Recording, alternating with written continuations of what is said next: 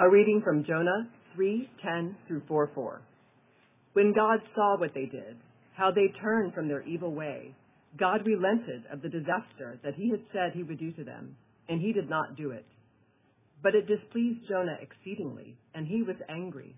And he prayed to the Lord and said, O Lord, is this not what I said when I was yet in my country? That is why I made haste to flee to Tarshish. For I knew that you are a gracious God and merciful, slow to anger and abounding in steadfast love, and relenting from disaster. Therefore now, O Lord, please take my life from me, for it is better for me to die than to live. And the Lord said, Do you do well to be angry? This is the word of the Lord.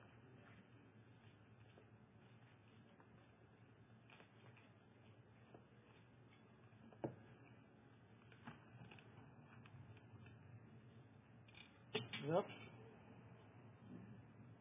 gotten bright up here, so I'm not doing this to look cool. I'm doing this so I can still see.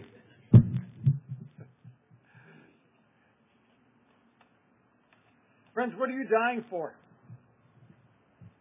What are you dying for?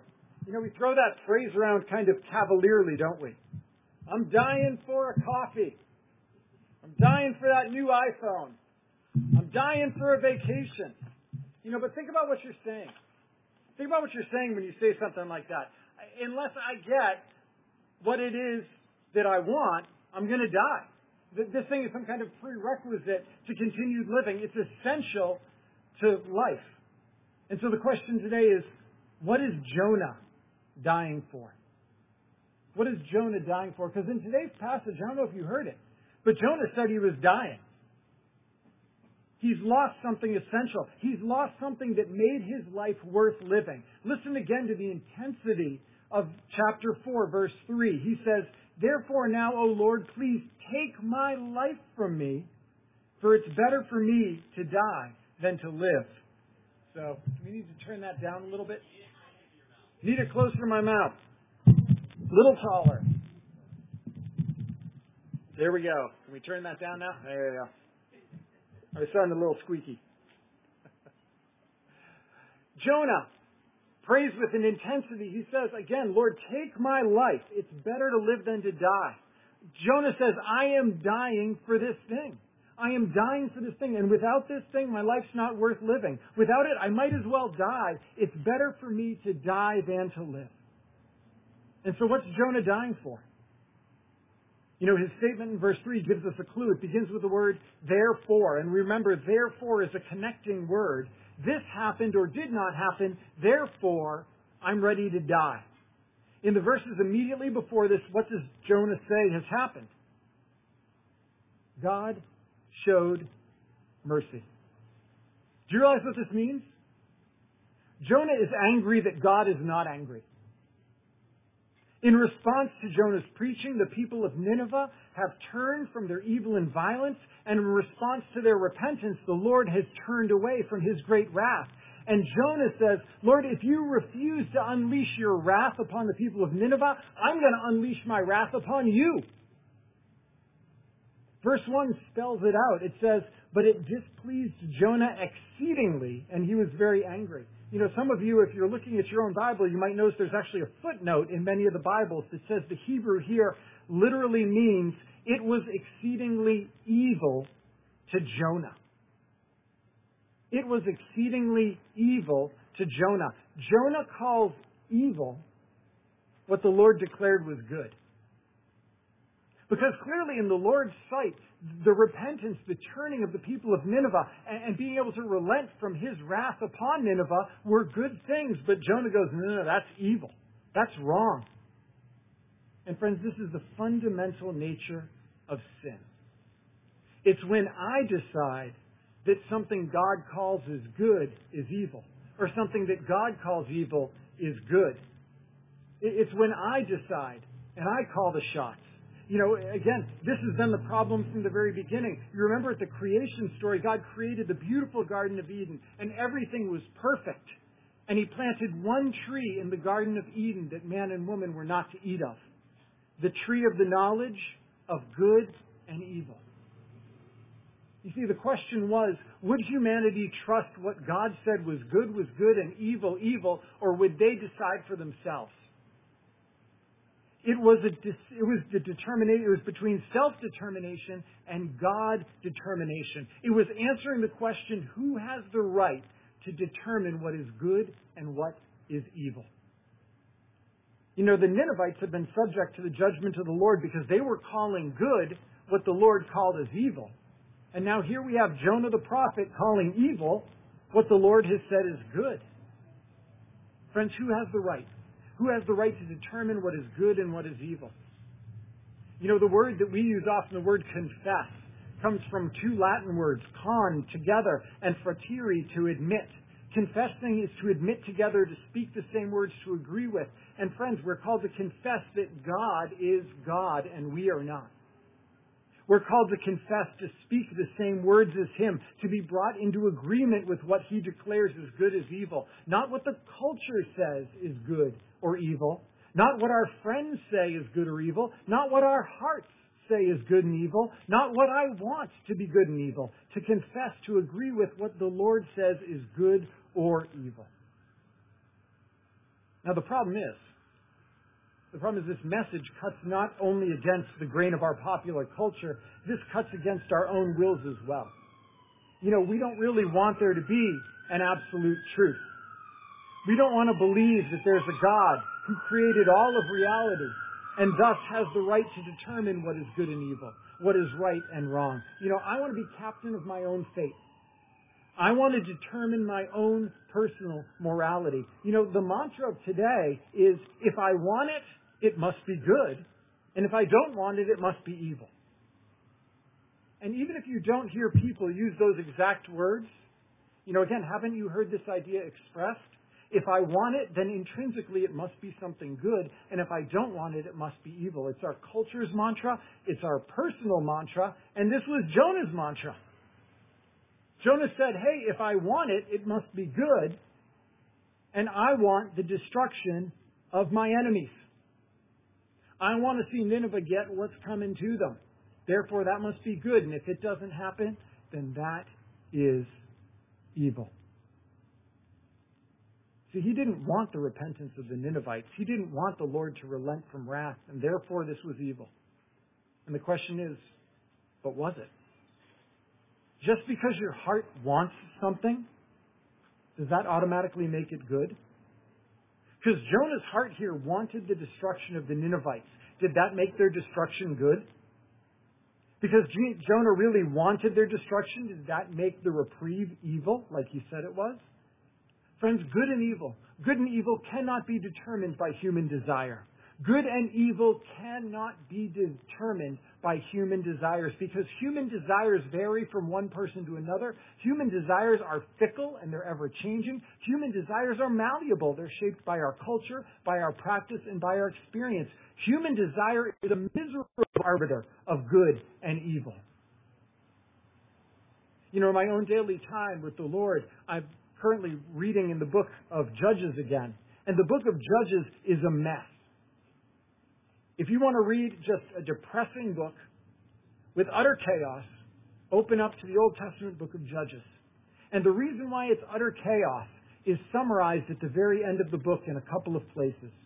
In Judges 17:6 and again in 21:25 it says, "Everyone did what was right in his own eyes." Everyone determined in their own heart what was good and evil and did what was right in their own eyes. And friends, Judges is a chaotic mess. Instead of confessing the wisdom of God and His commandments and what they reveal about good and evil, right and wrong, each person did what was right in their own eyes. And friends, that's exactly what the Lord has warned us not to do.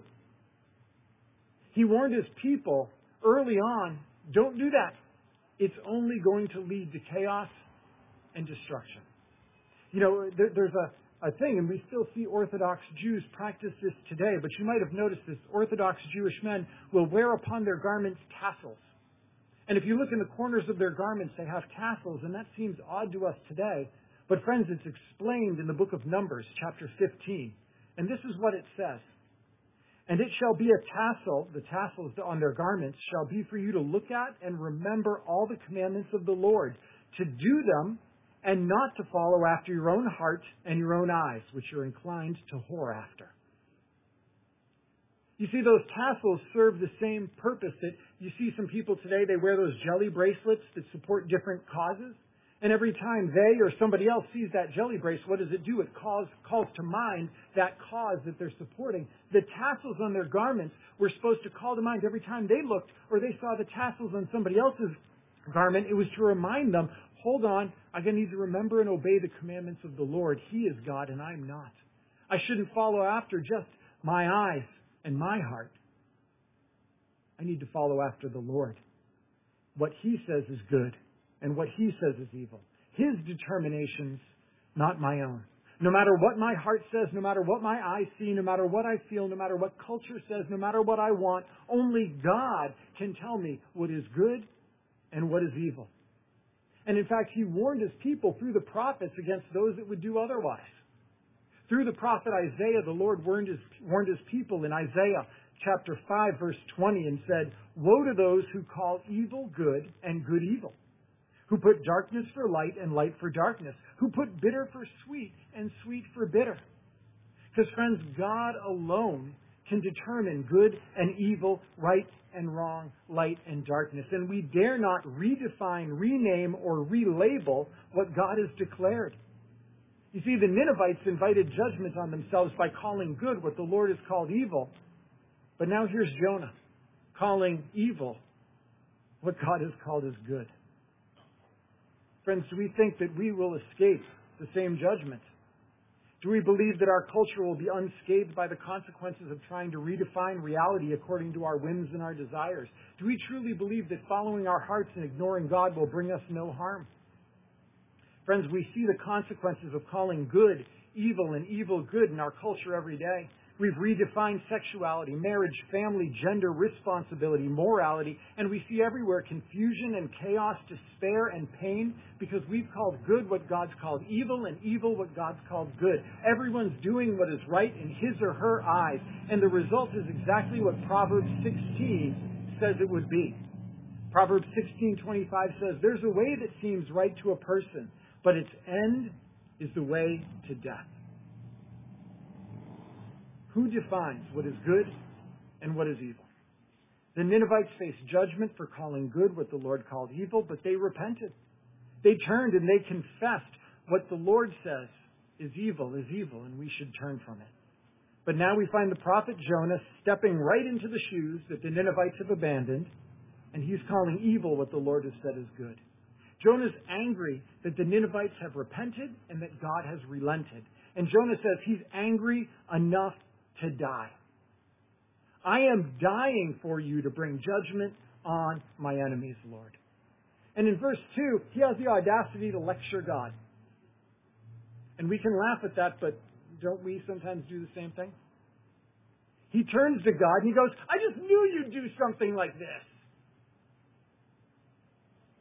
and he lectures God according to the scriptures. You see, in Exodus chapter 34, verses 6 and 7, this is what Jonah quotes back to the Lord. He says, he, he, he quotes back to him what the Lord had declared to Moses. The Lord, the Lord, a God merciful and gracious, slow to anger and abounding in steadfast love and faithfulness, keeping steadfast love for thousands, forgiving iniquity and transgression and sin but who will by no means clear the guilty, visiting the iniquity of the fathers on the children and the children's children to the third and the fourth generation. You see, this truth is what we sang this morning in song. Remember, you're rich in love and you're slow to anger. Your name is great. Your heart is kind. This passage right here that Jonah quotes back to God is one of the most important passages in the Old Testament.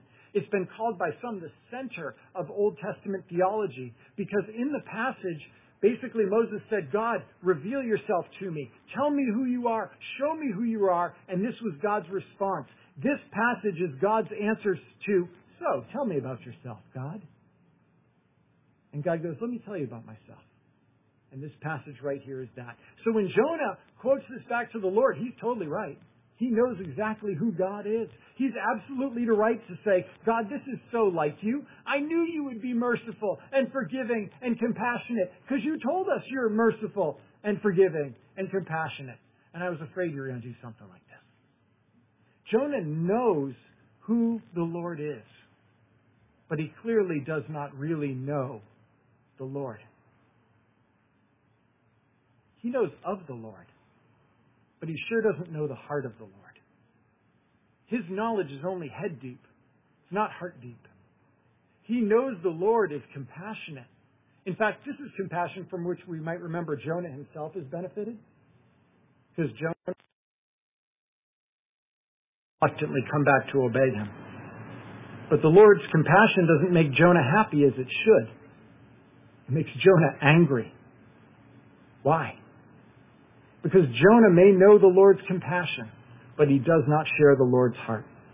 You know, in verse 2, when, when we hear him pray, he says, O Lord, in Hebrew, O Yahweh. Yahweh is the covenant name of God that was revealed to God's people.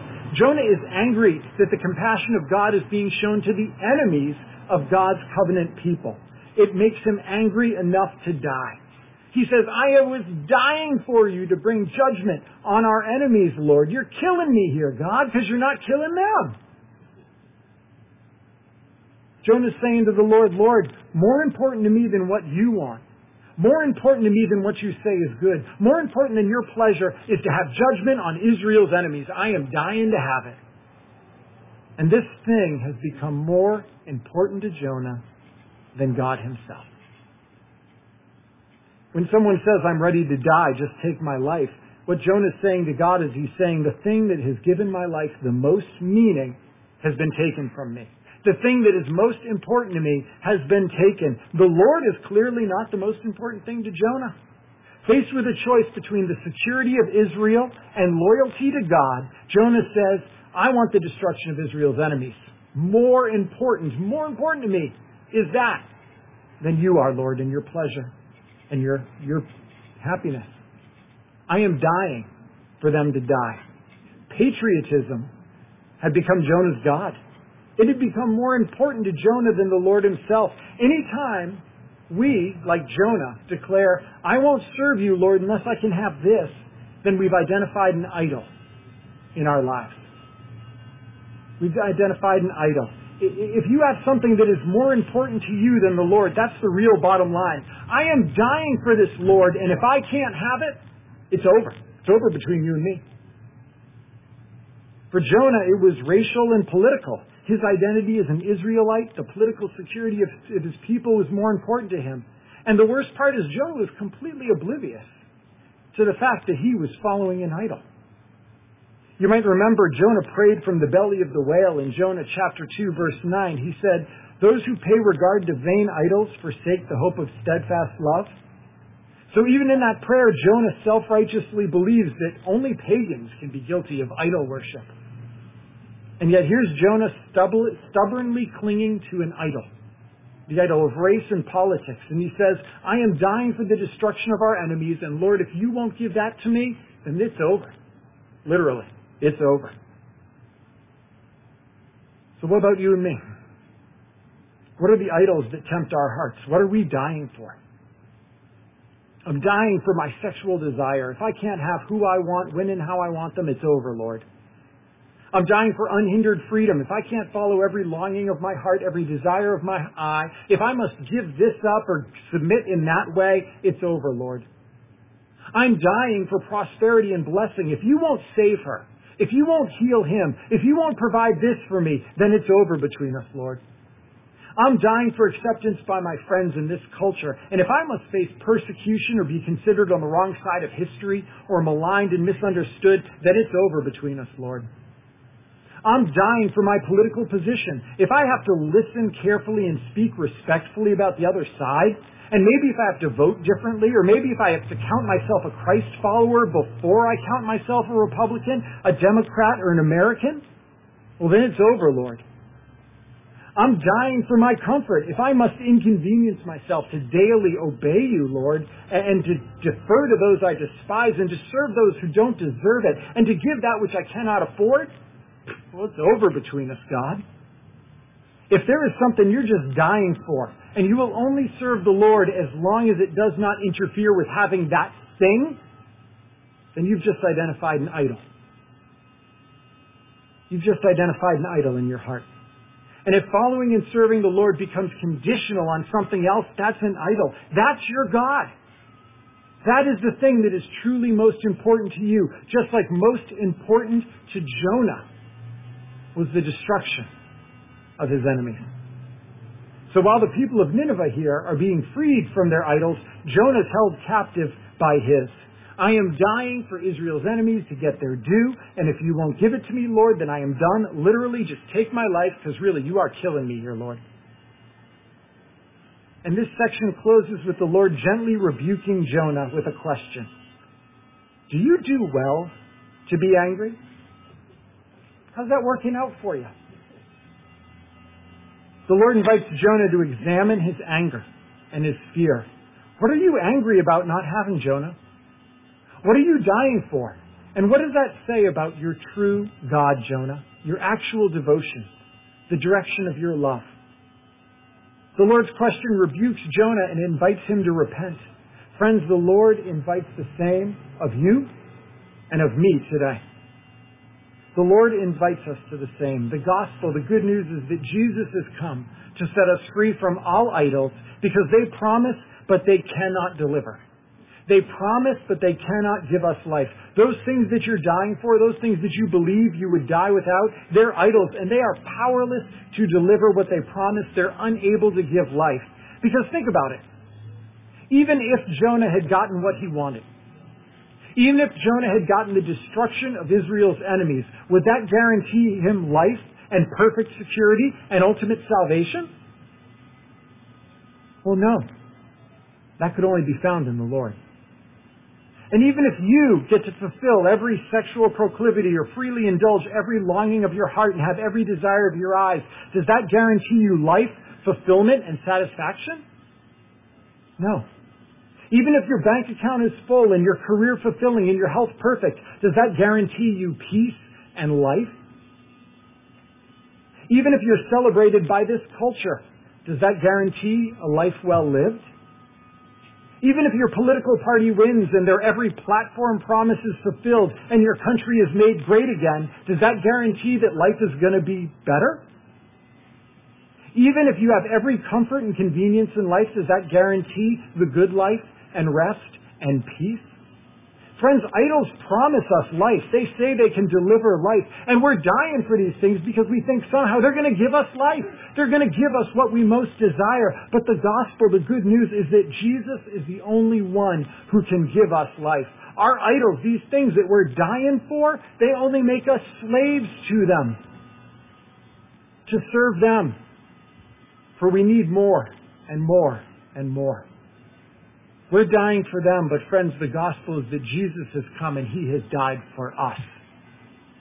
We are dying for these things and we think we'll die without them. Well, Jesus came and he died for us to set us free from all our idols. The gospel is that Jesus has come to set us free from the idols that hold our hearts so that he can occupy that space. He's come not just to become one God amongst others, one priority of yours amongst others, one love amongst other loves. The Lord tolerates no competitors. The Lord has come to command exclusive obedience, exclusive allegiance, exclusive love. The people of Nineveh couldn't serve both God and idols. Jonah cannot serve both his idols and God as we're seeing. And friends, you cannot serve both your idols and the Lord.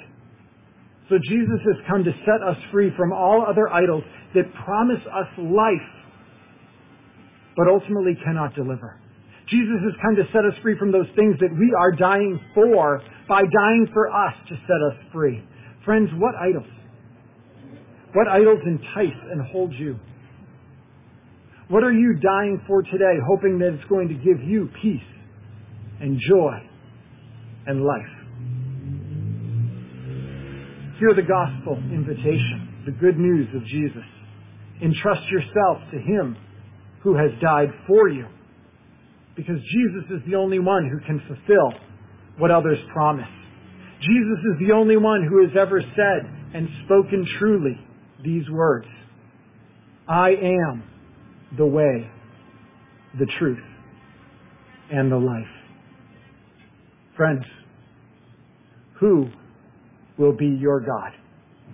Where will you find life and hope and peace now and forevermore? Let's pray together. Father, I pray that there are those here hearing this message maybe for the first time. That Lord, you would speak to them, that you would draw them to them to yourself. Father, that you might inspire them to speak to me or to someone else that they've seen up front here today, and to hear the good news of you who've come to die for us, that we might not die, that we might not die chasing after all kinds of things that promise life, but simply offer death. And Father, if there are those of us here who've trusted you and yet find ourselves chasing after these idols, finding our hope other than in you, I pray, Lord, that like Jonah, you might look at us and we might hear you say, Do you do well to be angry? What am I afraid of? What do I fear losing? What do I fear not having? Who is my God? What are these idols? And Father, that you might free our hearts of those idols, that we might trust more fully in Christ and in Him alone. So, Lord, we give ourselves now. Lead us and guide us. Be glorified in and through us, we pray. In Jesus' name, amen.